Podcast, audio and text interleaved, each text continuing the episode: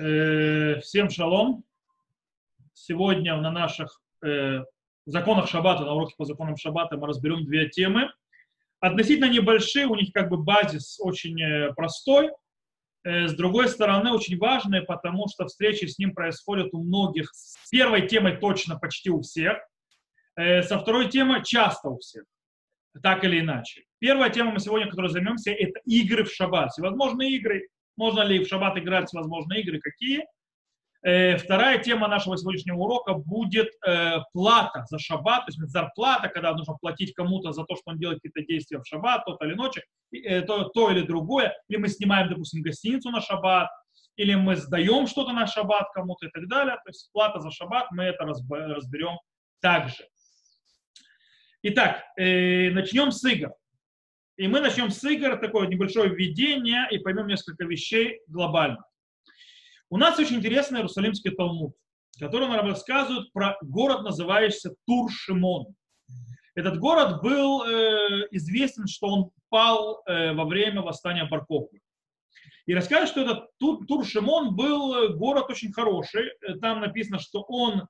Э, Каждый перед... Там, то есть, есть, есть спор, то есть я могу прочитать на арамейском, но в принципе есть спор, как, что имеется в виду в этой фразе на арамейском. Арамейский, думаю, фраза вам ничего много не даст. Э, но в принципе там есть разговор, так, там две версии, то есть в зависимости от э, комментаторов, что они каждый, перед каждым шаббатом раздавали бедным э, триста мер э, хлебов, то есть да, очень много. Это Курбан Айда так объясняет. А второе, что они делали, что они покупали э, триста э, бочек разных хороших таких вещей ради, ради почета шаббата. И, и написано, что вот это они делали, и тогда задается вопрос, но он был разрушен. Известно, что он был Тур Шимон разрушен. И скажут, если они такие благодетели, почему он разрушен? Гмара отвечает, э, из-за того, что написано мишум зну, то есть из-за распутства. И второй ответ, из-за того, внимание, из-за того, что там играли в мячик в шаббат. О, из-за того, что играли в мячик в шаббат, был разрушен. Э, то есть, если это по, по, по рассудству, понятно. Вопрос, который мы задаем, что, в чем проблема играть в мячик в шаббат, что из-за этого должен был целый город рухнуть. Причем город, в котором делались праведные вещи. Как так? Есть несколько объяснений, почему это произошло. Есть Рокеах. Рокеах объясняет, проблема в том, что они не занимались Торой. То есть они сделали битуль Тура. То есть да, из-за того, что они вместо шаббат, вместо учить Тору, они в мячики играли. И это считается битуль Тура, то есть аннулирование за занятия Торой, и это очень плохо.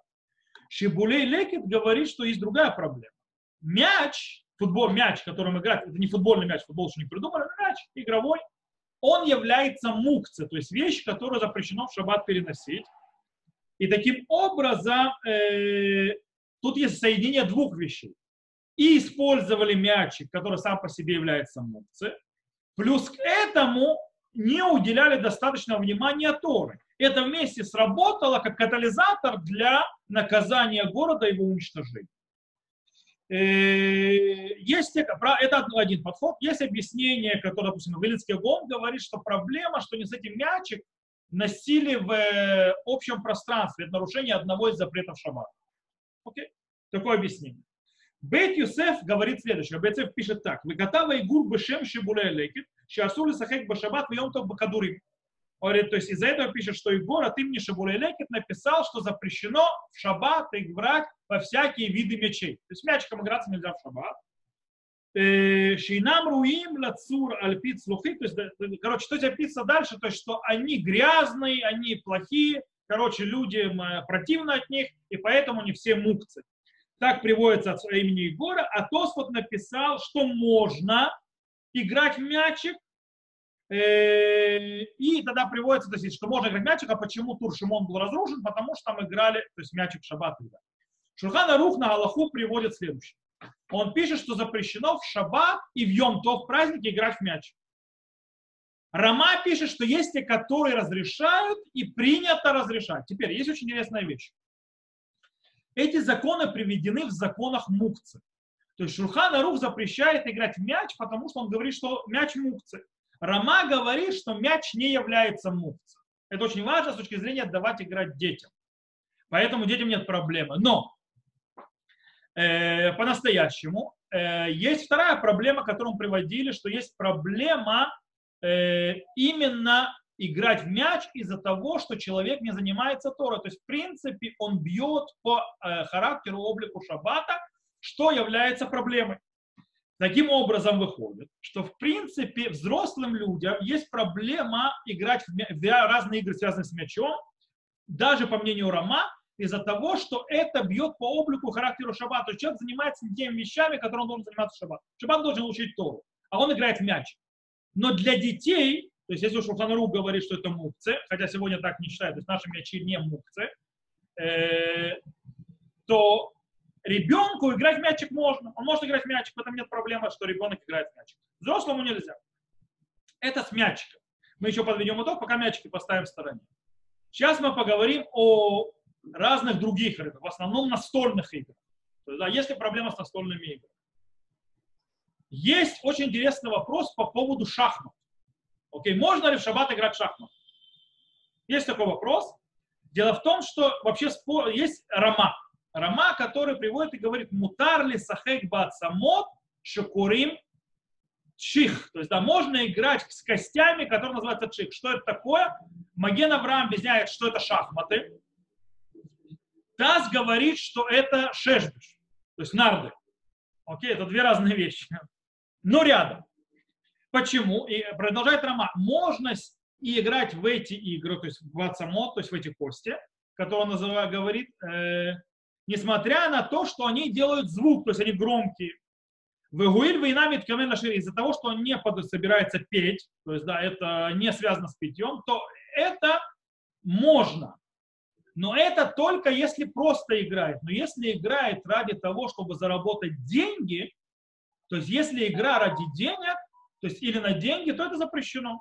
Хадва халак, то есть нет никакого разрешения играть на деньги.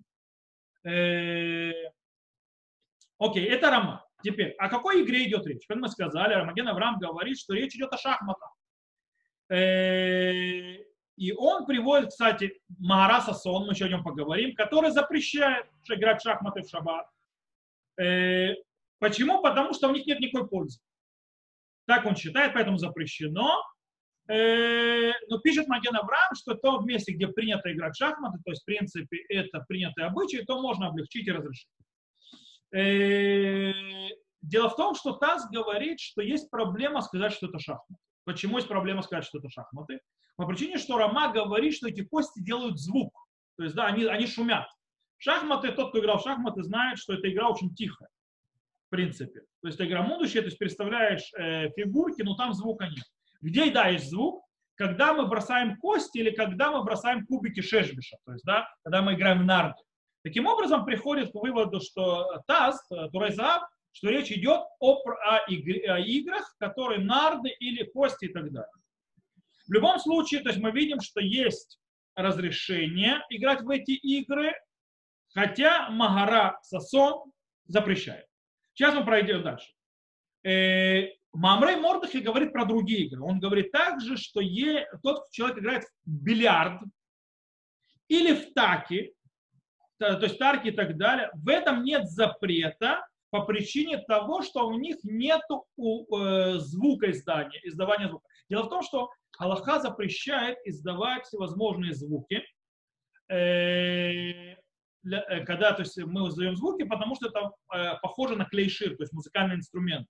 Поэтому вещи, которые делают звук, когда мы с ними дергаем их, например, колокольчики, э, пищащие игрушки и так далее, и так далее, они проблематичны. Или какие-то игры, которые издают звук. Но эти игры, они, в принципе, глобально не издают звук, поэтому у них нет проблемы. Э, также э, есть Шулхан Арух. Шулхан Арух, дело в том, что говорит, что нельзя играть в камни. Знаете, есть пять камней, которые играют в Израиле и так далее, на земле, по причине того, что это сглаживает землю. То есть есть проблема, что человек, я волю, называется ляшвот гумо. То есть придет и будет сглаживать землю, а это производный запрет от запрета хореш, то есть, да, вспахивать землю. И это запрещено делать. Маймай Мордохи говорит, что в бильярде, например, и в шахматах нет проблемы по причине того, что они на столе, они не на полу, никто не, не, не, не выправляет землю. Окей, это, то есть, скажем так, мнение разрешающее. То в шахматы можно играть, настольные игры можно играть, так или иначе. Махара Сасон, в Дурат и Мэтме сказали, приводит, что запрещено играть в шахматы, в шахматы, внимание, даже в будний день. Нельзя играть в шахматы, в даже в будний день. Почему? Э, объясняя, э, почему? По причине того, что они, то есть сейчас объясню, то есть почему, то есть по причине того, что они э, бесполезное занятие, и они потеря времени, то есть человек играет в шахматы, не занимается Торой. Это называется битуль Тора. А битуль Тора запрещено даже в будний день. По этой причине есть в этом проблема. Хотя Шилтей Гиборим разрешает, почему, внимание, потому что шахматы добавляют мудрости. Добавлять мудрость можно, они дают разумение мудрости. Есть очень интересная вещь. Все знают, есть много фотографий, когда крупнейшие раввины играют в шахматы. Видели фотографии. Но дело в том, что крупнейшие раввины играют в шахматы не только в будние дни. Мы знаем, что шахматы развивают логическое мышление и стратегию, то есть да, умение думать и продумать несколько шагов вперед и развивать, э, скажем так, мысль в разные варианты. Это очень помогает думать, в море тоже это помогает очень сильно, когда человек учит. Э, дело в том, что, и поэтому многие большие раввины играли в шахматы.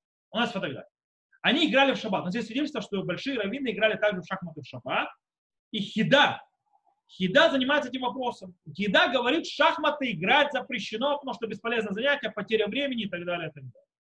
И что говорит Хида, что разумение оно никакого не дает. То есть, да, ничего, то есть оно не помогает. То есть то, что я знаю, правила шахмат, хорошая, конечно, идея. Это, конечно, нужно думать мозгами, но оно по-настоящему не развивает никуда. Так считает Хида. И он говорит, что да, есть свидетельство, что великие раввины играли в шахматы. И он говорит, то, что великий раввин играет в шахматы, не можешь из этого ничего учить. Он говорит так. То есть, да, и написали, что, внимание, то есть фраза, что великие народы Израиля, имеется в виду мудрецы Торы, на флюба, то есть да, они в этом, скажем так, попали в просак. И он говорит так, анахлик дурей Израиль, то есть да, оставь в покое великих мудрецов Торы. Почему? Ибо действительно их действия в имени небес. О, внимание. Может быть, они больны депрессией. Окей? Он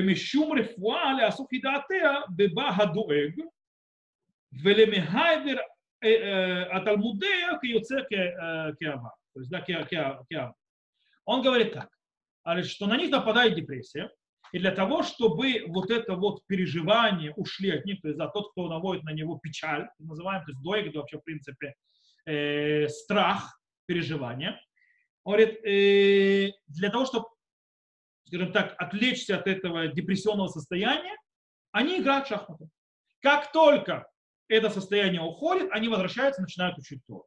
То есть, в принципе, ты не можешь сравнивать с мудрецами Тора. Мудрецы Тора это делают лишь только в лечебных целях от депрессии, не более того. И по этой причине он запрещает. Кстати, в шутрах по Алим он тоже, то есть, как бы соглашается с запрещающим. И поэтому, как мы видим, пока у нас есть шахматы разрешающие, шахматы запрещающие. Но есть очень интересная вещь. Это про шахматы. По поводу всех остальных игр пишет Рама следующее. Рама заканчивает, говорит так, что есть, даже, кстати, он говорит это о тех играх, которые связаны с деньгами, по идее.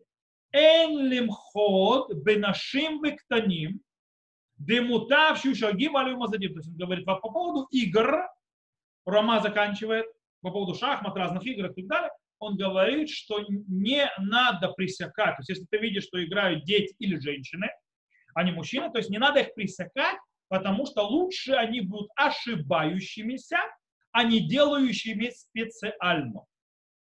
Это очень важно. То есть, да, то есть она говорит,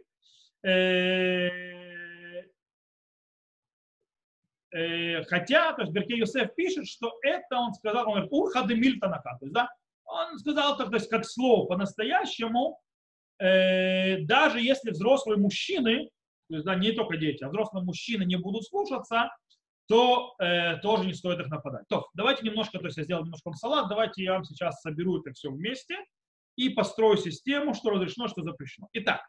По-настоящему мы видели, есть спор между галактическими авторитетами по поводу разных вопросов игр в шаббат. Есть те, которые говорят, что шаббат не для игр. Шаббат – это не время игры. Шаббат предназначено для изучения Торы. И таким образом нельзя аннулировать то есть, Тору, нельзя то есть, делать так, чтобы Тора не изучалась в шаббат, и вместо нее человек занимался играми, человек играл. И из-за этого запрета, то есть, да, в принципе, запретили играть в шахматы, в шашки, в нарды, бильярд и всевозможные другие игры с мячиком, например, то есть, да, например, в дома. Таким образом, из-за того, что запрещено все эти игры играть, из-за того, что это аннулирование, то есть неподходящее для шаббата занятие, то все эти игры, бильярд, шахматы и так далее, и так далее, становятся мукциями, запрещено трогать. То есть есть подход такой, есть те, кто так считает. С другой стороны, говорят другие, что с точки зрения закона, то есть базиса, буквы закона, нет никакого запрета, ни в каких играх. Но, но есть условия, главное, чтобы не играли на деньги. На деньги игра запрещена в шум. Вообще нельзя играть на деньги никогда по-настоящему. И были, как мы сказали, великие раввины, которые играли в шахматы. Таким образом, играть в игры, которые требуют мы, навыков думать, развивают мысль, развивают логику, развивают мышление, развивающие игры, которые не на деньги, в которых нет проблемы с мукцией, они разрешают. То есть, да, с этим нет проблемы. Таким образом, на галаху, если мы идем, что нам с точки зрения практики, что делать? Э, по-настоящему мужчинам, которые старше бармицвы, которые обязаны изучать Тору, лучше всего устражить и не играть в разные игры с мячиком, шахматы и так далее, и так далее, и так далее, в шаббат, заниматься Торой. Лучше всего устражить. То есть, да, если они хотят облегчить, у них есть на кого положиться. Э, с другой стороны, С другой стороны, как мы сказали, то есть можно разрешить играть в шахматы, потому что шахматы, в конце концов, человеку дают умение мыслить. Даже детей, то есть дети, в принципе, могут играть в любые игры, но даже детей стоит э, приучать, изучать Тору в шаббат. То есть нужно выделять, вообще очень важно, э, это как тип, вообще без связи с законом шаббата, очень важно, чтобы дети видели, как родители, отец, мама тоже хорошо, очень важно. Учат Тору. Дело в том, что э, дети, э, мы можем им говорить много и нудно о важности изучения Торы, о важности соблюдения заповедей и так далее, и так далее. Э, это все будет красиво, если мы сами своим поведением не показываем, какие наши ценности. Если мы показываем, что наша ценность изучения Торы, если мы не показываем, что наша ценность соблюдения заповедей, и что мы этому прикладываем много усилий, то шансы, что наши дети продолжат это, шансы, что наши дети будут видеть в этом ценности и будут действительно серьезно к этому относиться, очень низки. Потому что это будет выглядеть для них как весьма фальшиво. Поэтому, если вы хотите, чтобы ваши дети учили Тору, то есть хотя бы час в шаббат, вам придется учить часиков пять. Если вы хотите, чтобы ваши дети соблюдали, ходили на миньяны, вам придется ходить на миньяны. Если вы хотите, чтобы ваши дети соблюдали Тору, вам нужно соблюдать ее очень сильно и постоянно поставить ее как ценность. И изучение Торы как ценность, поэтому очень хорошо приучать детей в шаббат, тоже учить Тору. Очень важно с каждым ребенком заниматься Торой, очень важно. То есть, да, приучать их к этому и отводить, конечно, давать им время на, на игры и так далее, это все нормально, но чтобы они тоже видели, то есть, где ценность, что важно, что второстепенно и так далее. Это очень важно. Окей. Э-э, по мнению... Э-э, По мнению, э, в принципе, всех галахических авторитетов, в игры, которых есть... Мы, то, что мы сейчас говорили, это связано с шахматами, настольными играми и так далее, и так далее, и так далее. Есть игры, допустим, играть в футбол, в баскетбол, э, в теннис и так далее, и так далее. Когда нам нужно, скажем так, дома мы не можем поиграть. То есть игры, которые выглядят, скажем так, требуют большого чего-то, группы людей, большого места и так далее. Эти игры, в принципе, запрещены, и по другой, по всем почти мнениям, в этом большая проблема, потому что в этом есть пол диндехоль, это выглядит как действие, как будто в другом виде. А тем более, если идут на площадку, то есть, да, здесь футбольное поле, баскетбольная площадка, и теннисная, корт и так далее, и играют там, то есть в этом проблема open the hall, почти по всем мнениям. Поэтому в шаббат никаких футболов, тем более на поле, никаких баскетболов, никаких э, других больших, скажем так, массовых игр. Игры настольные, шахматы и так далее, дома детям нормально, взрослому не очень, то есть должны учить Тору, но в принципе есть на кого положить. То, это с точки зрения игр, то есть там больше нет, как бы единственное, что главное, чтобы игры не были связаны с деньгами, допустим, монополь, очень проблематичная игра, а также, чтобы в этих играх не было, скажем так, надобности писать, даже если вы не пишете. Есть еще проблема, мы уже обсуждали в играх, когда составляются слова, потому что это писать, и тоже есть проблема с этим. То, с играми на этом мы остановимся. Мы сейчас перейдем на вторую тему. Схар шаббат. Плата за шаббат. Плата за шаббат, э, за работу в шаббат, за всевозможные услуги в шаббат, за съем в шаббат и так далее, и так далее. За хазана в шаббат, за заповеди, которые делаются за шаббат, может быть, официантом в шаббат. Все это вместе. Во-первых, начнем с базы. Э, мудрецы... Так сказано в трактате Бамаци, сказано еще в нескольких местах, запретили получать плату за любую работу, даже разрешенную работу, которая делается в шаббат. Если мы даже в шаббат делаем какую-то работу, например, э, охраняем какой-то объект или что-то, э, охраняем, чтобы воров не было, мы работаем официантами и так далее. В принципе, действия, которые не запрещены, нам нельзя получать зарплату за эту работу, которую мы делаем в шаббат. Окей. Это базис. Сейчас мы разберемся дальше, что да и как, потому что если люди, которые это делают, как же они получают зарплату, мы сейчас с ним разберемся. Но базис запрещено получать зарплату за шаббат. Второе. Нельзя получать плату за аренд... то, что вы арендуете кому-то место какое-то, квартиру какое-то, или циммер какой-то, или гостиницу какую-то, или так далее. Или ваши предметы в шаббат, машину, не знаю, пилу и любые вещи, которые берут взаймы или арендуют за деньги. Это вторая вещь. Более того, даже если вы дали и не собирались брать плату за шаббат, и вам заплатили за шаббат, говорит Шулхан Арух, как Мишна Бура, вам нельзя получать никакого удовольствия от этой платы. То есть, да, это как бы базисный закон. Нельзя плату за шаббат, нельзя э, плату за, арен, за аренду какую-то, которая в шаббат, и нельзя даже постфактум, если вам заплатили, получать удовольствие от этих денег. Теперь, наши мудрецы, пуским и так далее, говорят, что, что да, можно. Можно получить плату за шаббат, которая, скажем так, растворена плату за будний день, то есть балуа, то есть как бы проглочена плата за будний день. Например, э, если будет договор с человеком, который, допустим, охраняет какое-то место от воров, и с ним договорено, что он работает не только в шаббат, но еще и будет работать в будний день. То есть, например, начнет или в пятницу, или, допустим, в моцей шаббат продолжит. Немного, чуть-чуть, не надо много.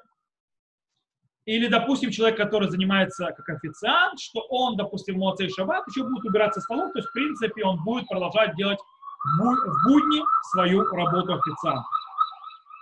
И, не, и тогда, в принципе, несмотря, что по-настоящему большая часть его зарплаты проходит по тому, по большей части работы, которую он сделал, и это было в будний день, э, в шаббат, прошу прощения, э, мы можем положить его плату на будничную его зарплату. То есть, в принципе, мы платим ему за будни, и внутрь этого будни мы как бы вливаем и ту плату, которую он получит за шаббат.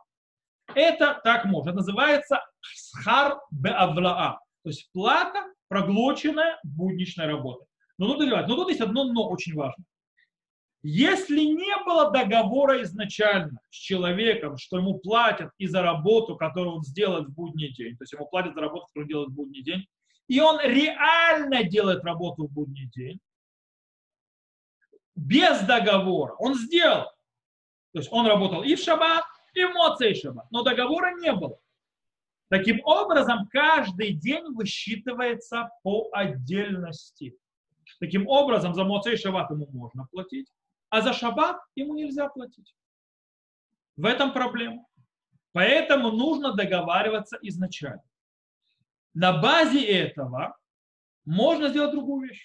Так выходит Бахуским, так выходит. То есть они говорят, что, допустим, если я сдаю комнату, то когда, если время моей аренды, которую я даю, начинается с пятницы или наоборот, продолжается в Моцей Шаббат и идет в будний день, то я могу брать за аренду за Шаббат, потому что я вливаю, скажем, проглачиваю аренду Шаббата в аренду за будний день. То есть, в принципе, мне платят за будний день, и туда вливается плата и за Шаббат. Окей, таким образом можно. Так, то есть, в принципе, мы забываем, что это облик. В чем, в принципе, проблема с платой за Шаббат? Что это мекахумемка. Это купля-продажа, которая запрещена в Шаббат. Когда же я вытягиваю это из Шаббата, и мекахумемка, договор и соединение происходит с будним днем, то тогда все тянется за этим будним днем. И тогда то, что происходит в Шаббат, не было в Шаббат никакой купли-продажи, не было никаких сделок. То есть все утянулось за будний день. На этом это стоит. Кстати, с этим еще с одной вещью. То есть, допустим, если вы хозяин машины, например, вы таксист, работает такси. Иногда в такси это машина, которую человек сдает в аренду. Так это работает. Очень многих таксистов, кто не знает, таксисты берут в аренду машину. Вы сдаете э, такси в аренду, например, можете быть арендатором, э, у вас есть фирма, которая дает в аренду машины вообще глобально, да? Вы арендуете машину, то в принципе вы можете дать свою машину или такси не еврею, но с каким условием? С тем условием, что эта аренда будет продолжаться или с пятницы, или уйдет в Моцей Шаббат, и вам будут платить за будничное, то есть сделка будет связана с будничным, которая за собой тянет, проглатывает плату из-за Шаббата. Okay? То есть так это работает. Это можно. Кстати, тут можно упомянуть вообще закон Маршага. Маршаг говорит очень интересную вещь. Он говорит, что можно нееврею дать машину. То есть, да, машину, когда имеется в виду не машина, а махуна, не знаю, мельницу, там не знаю что. То есть, да? И в шаббат, на шаббат. Он берет ее на шаббат. И получить плату за нее, то есть за то, что он взял ее на шаббат. Но как? То, что называется кабланут. Что такое кабланут? Это не аренда за день, а ты, не еврей платит за каждый раз, когда он ее использует. Он не платит за все время, пока она у него, а только за то время, то есть когда он ее использует, называется кабланут. Э, то есть за каждую действие он платит определенную сумму. Таким образом, на чем это стоит? Это стоит на том, что по-настоящему нельзя арендовать нееврею в шаббат ничего, но можно ему давать, то есть нельзя ему давать работать в шаббат. У меня, допустим, еврей не может работать на моем поле, но я могу давать еврею работу бакабланут. Я хочу вот это вот действие, и ты за это действие получишь деньги. И таким образом, если нееврей делает это действие в шаббат, это его личные проблемы. Я хочу это действие, я за него плачу деньги. Когда он это будет делать, мне все равно. С моей точки зрения, пусть делает в будний день. Если он это делает в шаббат, там личные проблемы. На этом стоит вот этот вот закон. То есть маршак тянет это в сторону. То есть, вот, допустим, когда я отдаю в аренду какой-то предмет или какую-то машину, то есть, да, не еврею, и таким образом э, он мне платит за, только за то, что он, когда он и пользуется. То есть я хочу получить за то, что он пользуется. Я хочу, чтобы он пользовался в будний день, а он хочет пользоваться в шаббат. По-настоящему маршак сам сомневается в своем разрешении и в похожести между тем кабланутом про поле и так далее, и тем, что мы сказали про эту машину. По этой причине мы не устанавливаем Аллаху, как он, но мы используем его разрешение иногда, когда у нас есть еще э, некоторые условия, которые нам дают в сторону разрешения, позволяют это использовать. Окей, это понятно. Теперь, есть очень интересная вещь. У вас лежат, допустим, деньги в банке. По-настоящему банке вы получаете э, проценты. Причем у вас проценты наращиваются на том, что, что сегодня это в Израиле не очень хорошо работает, но все равно есть, на каждую сумму каждого дня начисляется процент. Теперь. Это работает и в шаббат. Кстати, каким образом вы можете получать проценты, э, проценты вообще от банка? Ведь запрещено брать с евреев проценты. В это есть э, понятие терриска. Когда вы даете банку деньги, то банк этим занимает бизнес, занимается бизнесом, вкладывает деньги на ваши деньги, которые вы дали ему. Таким образом, вы с ним соучастник. Таким образом, то есть он занимает у вас, как бы берет у вас деньги, то есть и крутит их, и получается, ваши деньги работают в шаббат, и вам платят за то, что в шаббат происходят какие-то сделки. Теперь, а, а как же я могу получать за это денежку? Ответ простой, то есть могу ли я пользоваться этими процентами, которые на шаббат, за шаббат натекли? Ответ простой, что да. Почему можно? Почему? Потому что э, время, то есть этих начисления дивидендов, начисления этих процентов не соответствует времени шаббата. То есть это происходит до шаббата или после шаббата. То есть даже когда происходит шаббат, то есть как бы есть время, когда это перетекает, потому что это с двенадцати ночи до двенадцати ночи. Дело в том, что в этом расстоянии между двенадцатой ночи или от двенадцатой ночи до двенадцатой ночи есть или пятница, или есть уже шаббат после Моцей шаббат. И таким образом все утягивается за той частью, которая была как бы в будний день. Таким образом можно получать за это проценты и в шаббат.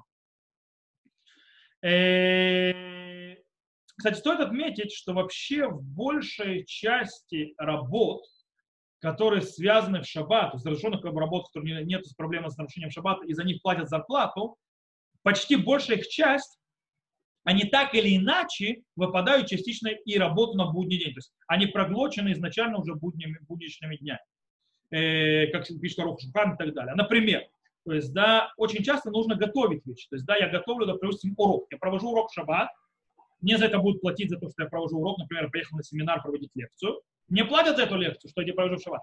Но чтобы провести лекцию в шаббат, я должен ее приготовить. И за, и, то, и я готовлю когда? В будний день, до шаббата. Таким образом, то, что я э, готовил лекцию в будний день до шаббата, это есть плата мне за вот это вот приготовление. И за ним я потянул ту лекцию, которую говорил в шаббат. Или, например, мне, я должен приехать на этот семинар. То есть время, которое я трачу на поездку и так далее, считается началом работы. Я приготавливаюсь. Или я иду пешком туда. То есть очень часто всевозможные работы разрешены, даже то есть, когда идет официант на работу, куда ему надо, он начинает, он выходит еще до шаббата или уходит после шаббата. Так или иначе, он, приготовление происходит, или связь, какая-то вещь связана с работой, в будний день, и на это можно положиться. То, э, это то, что связано, скажем так, вливание, то есть проглатывание э, платы за шаббат в будничную плату, что делает возможным платить за шаббат. Есть очень интересный вопрос. Вы знаете, что в Израиле, не знаю, как вы говорили, работает за границей, нужно платить за микву. То есть, да, ты когда приходишь за микву, ты должен заплатить. Допустим, женщина, которая, то есть многие женщины даже не знают, что это происходит, но вообще нужно. После, если женщина идет окунаться в микву в шаббат, она обязана, если не упадает э, э, ночью окунаться в микву в шаббат, она должна туда прийти. Платить она не может, но миква платная. Что она должна сделать? Она в следующий раз, когда придет, в будний день заплатит и за тот раз, когда она была в шаббат.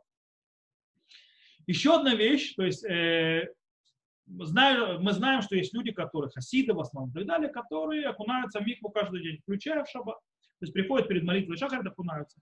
И за это тоже нужно за вход, за вход платить. И они как бы должны платить потом, то есть не в шаббат, а в будний день, но за то, что они пользуются миквой в шаббат. Теперь вопрос. Как такое можно быть вообще? На чем это стоит? Как можно такое разрешить? По идее, миква, которая э, в шаббат, то есть, да, миква, которая э, ты платишь в шаббат, это схар шаббат, это оплата шаббатного, шаббатного то есть, получения удовольствия от чего-то, то есть у вас оплата услуг шаббатных. Как это можно делать?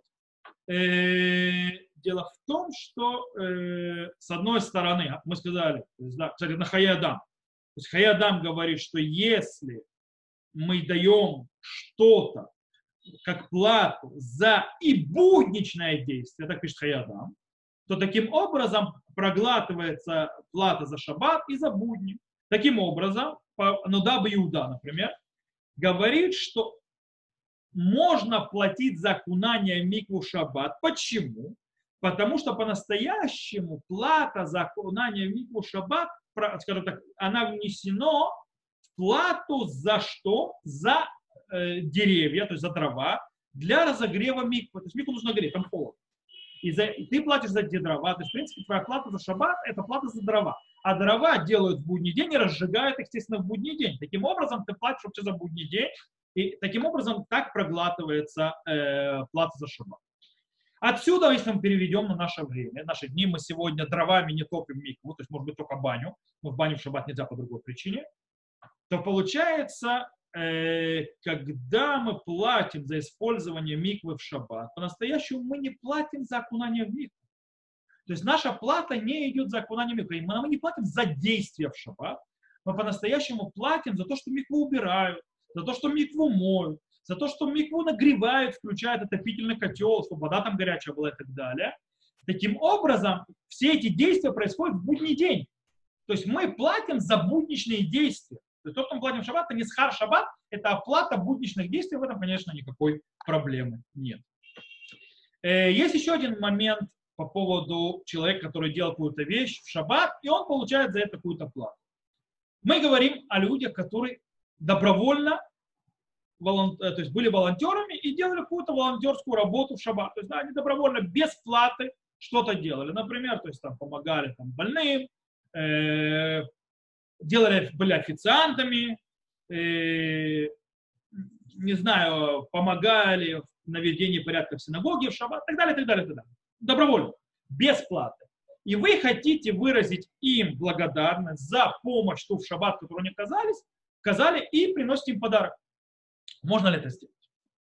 Примагадим, за ним Мишна Бура, пишет, что нет в этом никакой проблемы. Можно волонтеру, который делал работу, подарить подарок Муцей шаббат, как благодар за то, что он делал в шаббат. И это не считается платой за шаббат. Почему? По причине того, что он бы делал это действие, которое он делал, и без любой платы. Он бы и так это делал, он волонтер, он пришел делать мицву. То есть он не ожидал никакой платы. То, что вы решили сделать, скажем так, приятно и отблагодарить его, это хорошо, это замечательно. Но он бы делал свое действие и так. Таким образом, это не похоже на куплю-продажу, не похоже на какие-то сделки. Таким образом, это не является по определению платой за работу в шаббат. Это поэтому разрешено. Это глобально, то есть мы закончили, связано с разными видами плат. Сейчас у нас есть очень интересная вещь – плата за заповедь. Все знают, что есть такая вещь, то есть люди приходят проводить уроки, шаббат на шаббатоны, хазан, допустим, Рошана, Йом-Кипур. За границей очень часто все принято. В Израиле тоже раньше было принято, сегодня меньше. Э, у сефардов-то еще осталось, что берут хазана, который приводит и приходит и делает. Кстати, так, канторы, знаете, которые с хорами и так далее, до сих пор в Израиле делают. Но глобально, то есть, да, есть такое понятие, и платить хазану, который каждый шаббат молится просто так, за обыкновенные молитвы, не помпезные, платить ему за то, что он хазан в шаббат. Можно ли это делать? Может ли человек работать хазаном в шаббат? Можно ли кантору получать деньги за то, что он ставит шаббаты с хором и песни, пениями и так далее? Можно ли лекторам получать шаббат, работу, если они их берут только для шаббата, и они ничего не готовят в будни, например? По этому поводу есть у нас интересный спор. Мордохи от имени Рабейну Баруха и Тур от имени Рабейну э, Йехиэля пишут, что запрещено пла- брать плату за шаббат даже для ради заповеди. Даже ради этого запрещено. Э, потому что нельзя нарушать шаббат ради исполнения заповеди. Нет такого разрешения. Так пишет. С другой стороны, тот же Мордохи приводит другого мнения, от мнения Рабейну э, Шмуреля. И также мы видим у Рабейну Хананеля, э, Махарама из Ротенбурга, что можно платить и брать плату, если это делается ради заповеди. Кстати, вообще обратите внимание, что, знаете, в Израиле есть такая вещь, говорят, то есть, да, э, про свадьбы, хрупот и так далее, что правильно не, не брали. Типа, это мицва. То есть, да, ты делаешь мицву за какие деньги? Мы видим в наших источниках, что за мицву тоже платят. Нет такого вещи, что человек делает работу, ему не платят. Тора не принимает такого. Нет такого бесплатно использовать человека. Человеку нужно за то, что он делает, платить. Когда человек работает, нужно платить зарплату. Его действие может быть еще и заповедью. И очень важно, потому что это исполнение заповеди. Тогда наоборот, важность и особость, то есть есть обязанность на, на людях платить и делать все, чтобы этот человек был, делал эти действия и доставать на это деньги. Потому что заповедь лежит не на человеке, который делает э, работу, а на тебе, а он тебе помогает ее исполнять. Это очень важно. В любом случае, э, как мы сказали, Махарам ми-Ротенбург говорит, что можно брать деньги шаббатную плату, если это за работу, которая определена как заповедь, то есть ради заповеди. И пишет Махари э, Бруна, он говорит, что действительно он видел, что та, то есть, так известно, то есть сделали Махариль, один из крупнейших мудрецов э, конца эпохи Решуним, э, и Махариль, который разрешили арендовать, то есть платить зарплату хазану на шаббат. То есть брать хазана на шаббат, которому платят. И на чем они это строят? Они это строят на гмаре в трактате Псахим, который говорит следующее. Гмара в трактате Псахим говорит так. Тану рабанан. То есть учили наши мудрецы. Арба прутот эн бэм симан брахаля улам. Четыре, то есть как бы прутот, то есть четыре монет, то есть, которые, то есть платы, которых нет э, знака благословения, то есть нет от них благословения никогда. И один из этого, висхарми тургеманинна, то есть платами тургеманов. Вот такие тургеманы, объясняет Раши. Это те, которые стоят перед мудрецом, то есть мудрец говорит, э, Торы говорит какой-нибудь э, урок, то есть, да, они слушают, что он говорит, то есть на Раше или что-то он говорит, и оповещают это всем сидящим на уроке. Есть, такая вот система микрофонов была. Это не только система микрофонов, это чуть более сложно. Мудрец говорил обычно фразу, и Метургиман, слово Таргем, перевести, он объяснял, что сказал мудрец. Плюс работал микрофон, то есть, да, плюс иногда стояли Метургиминим несколько, то есть, да, микрофонов не было, иногда много людей. Мудрец сказал э, какую-то вещь, и они как микрофоном работали, то есть передавали по цепочке. В любом случае, то есть они этим за, занимались, и сказано, то есть, да, их плата, то есть, когда в шаббат происходит, то есть они не увидят, получается, э, благословения от этой платы, если будут платить за это действие. Из Гмары выходит, что в чем проблема, почему у них не будет благословения, потому что это похоже на плату за шаббат. Но интересно, нужно стоит обратить внимание, что у них не будет симан браха, у них нет, не будет благословения от этого э, действия, от этой работы, от этой платы, но не сказано, что не запрещено это делать, что есть запрет брать эту плату. Благословения от нее не будет, но запрет тоже не написан. Это очень важно. Э, почему, кстати, получается, то есть, не, есть, то есть проблема, сказалось, то есть, как бы, есть проблема с благословение, но благословение нет запрета. Почему нет запрета? Егор объясняет, почему. Потому что это не называется плата за шаббат. Почему? Он говорит, из-за того, чтобы человек и так бы исполнял эту заповедь, потому что очень важно человеку исполнять заповедь, чтобы он это сделал. Таким образом, даже если ему не платили бы, он бы все равно это делал. В любом случае. Это похоже на добровольца, да? Туда, о котором мы говорили, подарками. Таким образом, если он это делает, то можно платить, не похоже на плату за шаббат, по причине того, что он бы и так это делал. Так объясняет Егор. Бейт Йосеф говорит по-другому. Он говорит, в этом нет запрета мекахумемка. То есть, точнее, он е, похожесть есть, но нет абсолютного запрета, то есть купли-продажи. Нет. Почему? По-настоящему, потому что никто не арендует и не берет на работу человека в шаббат. Никто. Никто эти делки, дела вещей, вещи не закрывают в шаббат, но берут его, когда на работу, до шаббата. То есть, да, ему просто договариваются с ним до шаббата. И таким образом, то есть то, что договаривается до шаббата, закрывают сделку с человеком. Ради заповеди не запретили за это платить, за, за то, что он делает в шаббат. Вот и так объясняет Бейт Йосеф рабби Йосеф. На Галаху у нас есть небольшой бардак. Сейчас объясню, у нас бардак есть. У нас Шулхан Арух, рабби Йосеф Кару сам в двух местах пишет одно, то есть пишет противоположные друг другу вещи. В законах шаббата у нас он пишет следующее. Асур лисхор хазаним литпалеба шаббат. Запрещено арендовать хазанов, чтобы они молились в шаббат. Веешми шиматир. А есть тот, который разрешает. То есть по правилам Шулхана Аруха, здесь есть стам вешумрим, то есть да, есть мнение, которое приведено первичное, без упоминания, что это кто-то говорит, а как бы сказано, как галаха. А потом есть приводится мнение еще кого-то, кто говорит по-другому. Правило говорит, что галаха кистам, то есть закон будет по вот этому первому э, мнению, которое приведено, как, скажем так, по-простому. Таким образом выходит, что Шулхан Арух запрещает э, платить, э, то есть нанимать хазанов, то есть в принципе платить шаббатную плату даже ради заповеди. То есть так выходит. С другой стороны, в законах э, Рошана по поводу трубления в шафар, пишет Шулхан Арух следующее.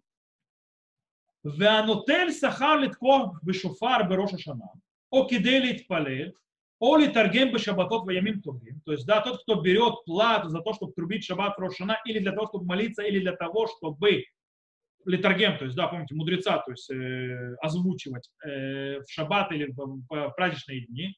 Эйно роэ миото сахар симан браха. Он не увидит от той платы благословения. Что мы видим? Благословение не увидит, но запрета нет. То есть, в принципе, получается, что можно. То есть, в одном месте Шулхан Арух пишет, что нельзя, получается, а в другом месте он пишет, что можно. Как это объяснить? У нас есть несколько объяснений, что здесь происходит. Есть те, которые объясняют, это Прихадашни, Махатиташек или Беркат-Йосеф, что, по мнению Шулхан Аруха, действительно запрещено платить плату за шаббат, даже если это что-то ради заповеди, то есть, это действие ради заповеди. А то, что он привел там с трублением в шафар и так далее, это он привел то, что, скажем так, согласно, согласовано по всем мнениям. То бишь, что даже если кому-то заплатили, то есть благословение от этой платы ты никогда не увидишь. Так они объяснили. Есть другое мнение. Это его разделяют Маген Авраам, Беритев, Мамрей и так далее. Что говорит, что Шулхан Арух имеет в виду, что он, э, когда говорил про шафар и так далее, там, то есть, законов э, трубления, законов Рошаны, то он имел в виду установить на галаху, что нет запрета. То есть, да нет запрета. В конце концов, галаха, что нет запрета, но он хотел сказать, что человек не увидит благословения от этой платы. Никогда. А есть те, которые считают, допустим, э, Маршак, то есть, да, так считает, он, он говорит так, что в законах шаббата запретил, но пока дописал как бы до законов праздника, то изменил свое время и сказал, то есть свое мнение, и пришел к выводу и постановил, что разрешено, тогда разрешено платить плату за шаббаты и праздники, если это ради заповеди. Окей, на галаху. На галаху принятые обычаи в этом деле облегчают. И так постановили на галаху огромное количество мудрецов последних поколений. Бах, Алия Раба, Адмур Азакен, Мишна Бура, Пицкайм, Цицилиэзия, Рама Бейт Йосеф, Минухата Аваш, Мираж Батхата, Равновер и так далее, и так далее, и так далее. Огромное, огромное количество паским сказали, что принятое мнение на галаху, что можно платить плату, зарплату человеку, который делал заповедь и берет за это зарплату, допустим, хазан, кантор, проводящий урок и так далее. Потому что это ради заповеди. Так можно. Э, у нас есть интересный момент. Скажем так. Есть у нас Таз. Таз приводит нам, сказано в Гмаре в трактате Баба Ватра. Баба Ватра, я прошу прощения. И говорю, по поводу этих разрешающих. Кстати, я сразу вам говорю, галаха не как Таз. То есть, да, на галаху мы действительно устанавливаем, что мы разрешаем платить плату хазанам и так далее, и так далее. Договаривались с ним в Йом Шиши, конечно. То есть до шаббата и платить им за то, что они там молятся и так далее. Это галаха, так принято такого обычая. Но нас все равно зададим вопрос. Вопрос Таза. У нас есть гмара. Тогда Дебауматсех, который говорит так, что человек, который, человек, который нанимает работника, чтобы он охранял корову. Сейчас мы объясним, что за корова. Чтобы он охранял ребенка. Сейчас объясним, что за ребенок. Чтобы он охранял посевы определенные, то ему не платят плату за шаббат. Так сказано в гмаре. То есть, да, человек, то есть, охраняет тот-то, тот-то или тот-то, ему за шаббат не платят. Нельзя платить ему плату за шаббат. Объясняет Раши, что Раши говорит. Раши говорит очень интересную вещь. Речь идет о охраннике ради храма. О, что имеется в виду? Охраняющий корову – это охраняющий красную корову. Чтобы ни в коем случае с ней не произошло какого-либо увечья, или никто на нее не возложил какую-либо ношу, не использовал ее, делая ее некошерной. Охрана ребенка, что за ребенок? Это не просто ребенок, это охрана ребенка, чтобы он ритуально остался чист, потому что он должен идти набирать воду из Маян Шелоха, то есть да, из источника Шелох, для того, чтобы приготовить воду с пеплом красной коровы для очищения. И там должен ребенок это сделать. И вот этого ребенка это следят, чтобы он не стал ритуально нечистым. На это нанимают человека, чтобы он следил. Шумер зраим, то есть охраняет посевы. Что за посевы? имеется в виду, что охраняет ячмень. Ячмень, который он следит за ним, из этого ячменя в будущем возьмут э, колосья, омер, то есть возьмут колосья, сноп колосья для того, чтобы принести жертвоприношение, называющееся омер, на, на, после первого дня Песаха, для того, чтобы разрешить новое э, злаковое. Таким образом, говорит Таз, как так? Все эти вещи ради заповеди. А Гмара говорит, что платить за денежку нельзя за это дело. То есть, да? Потому что это плата за шаббат, несмотря на что-то ради заповеди. Как же так мы разрешили? Какой у нас есть ответ? У нас есть два ответа. Первый ответ приведен э, у некоторых мудрецов последних поколений, как, таких как Матей Иуда, Яда Мелех. Сказано так. Нужно не путать две важные вещи. Есть то, что называется киюм мицва, исполнение заповеди. Есть эхшер мицва. Это приготовление, то есть да, делайте вещь, чтобы была пригодная к заповеди. Таким образом, э, охранять корову, чтобы она была пригодная для пепла красной коровы, э, это приготовление к заповеди, не исполнение никакой заповеди. То есть то, что крову, красную корову ты охраняешь, заповедь этим не исполняется никакой. Потом эта корова исполнит заповедь. Или, допустим, когда ты охраняешь эти колосья ячменя, заповедь ты никакой не исполняешь. Ты делаешь так, чтобы потом можно было исполнить заповедь. Так вот, эхшер мицва, то, что приготовление к трапезе, э, к заповеди, не разрешено за это платить шаббатную плату. За заповедь, как хазан и так далее, да, разрешено. Это один ответ. Второй ответ очень простой. Почти все мудрецы первых поколений не согласны с Раши в объяснении этой гмары. Рашба, Рабейну Ханель, Ран, Раб, Рамбам и так далее, говорят, речь идет о охране просто коровы. Речь идет о бейбиситере, то есть просто ребенку. Речь идет о просто охране посева. Ни с храмом никак не связано. Таким образом, это вообще запрет. То, с этим мы разобрались. Последнее, что нас осталось на сегодня, и на этом мы закончим, это плата за услуги врача в шаббат. Дело в том, что шаббат, э, с врачом есть некоторые особенности. Не, я, мы говорим про врачей раньше, не про врачей, которые сегодня. Сегодня врач и так, он как бы его ставит на дежурство и так далее, немножко по-другому работает. Мы говорим о частном враче, которого он дома, никого не трогает. Вдруг кто-то заболел, его зовут шаббат, заняться больным, он пришел, занялся и ушел. В Моцей шаббат он требует, чтобы ему заплатили денежку за то, что он пришел в шаббат. Э, можно ли ему это требовать? Мишна Бура, Минхат Шаббат, Ишмират Шаббат Килхата пишут, что если врача позвали заботиться о человеке в шаббат, то есть о больном в шаббат, он имеет право требовать заплатить ему за эту работу. Почему? Сказал, как бы схар шаббат, то есть плата за шаббат. Как так? И тут договор происходит сам шаббат. Ответ очень простой. Говорит, потому что если так сделают врачу, что ему не будут платить за то, что он приходит в шаббат, он в следующий раз просто может не прийти. И из-за того, что это вопрос пикох нефеш, или даже есть больной, которому нет опасности для жизни, то это иссур д'рабанан, э, то есть весь, весь за, вопрос зарплаты, пла, запрета платы за шаббат, это запрет мудрецов. И когда у нас есть запрет мудрецов напротив больного, человека, серьезно больного, не обязательно смертельно, то запрет мудрецов отступает. И такое, из-за того, что у нас есть больной, то мы отодвигаем запрет, опасаясь того, что врач не придет. Но Гар Цви, э, Франк, главный раввин Иерусалима, э, то есть, который был, э, скажем так, до образования государства и потом после образования государства, э, недолго, пока он не умер, Рав Цви Песах Франк пишет в Гар Цви очень интересную вещь. По-настоящему, говорит, закон врача как закон хазана. То есть, в принципе, э, врач – это заповедь. Таким образом, ему можно брать деньги за то, что он работал в шаббат и делал, занимался больным.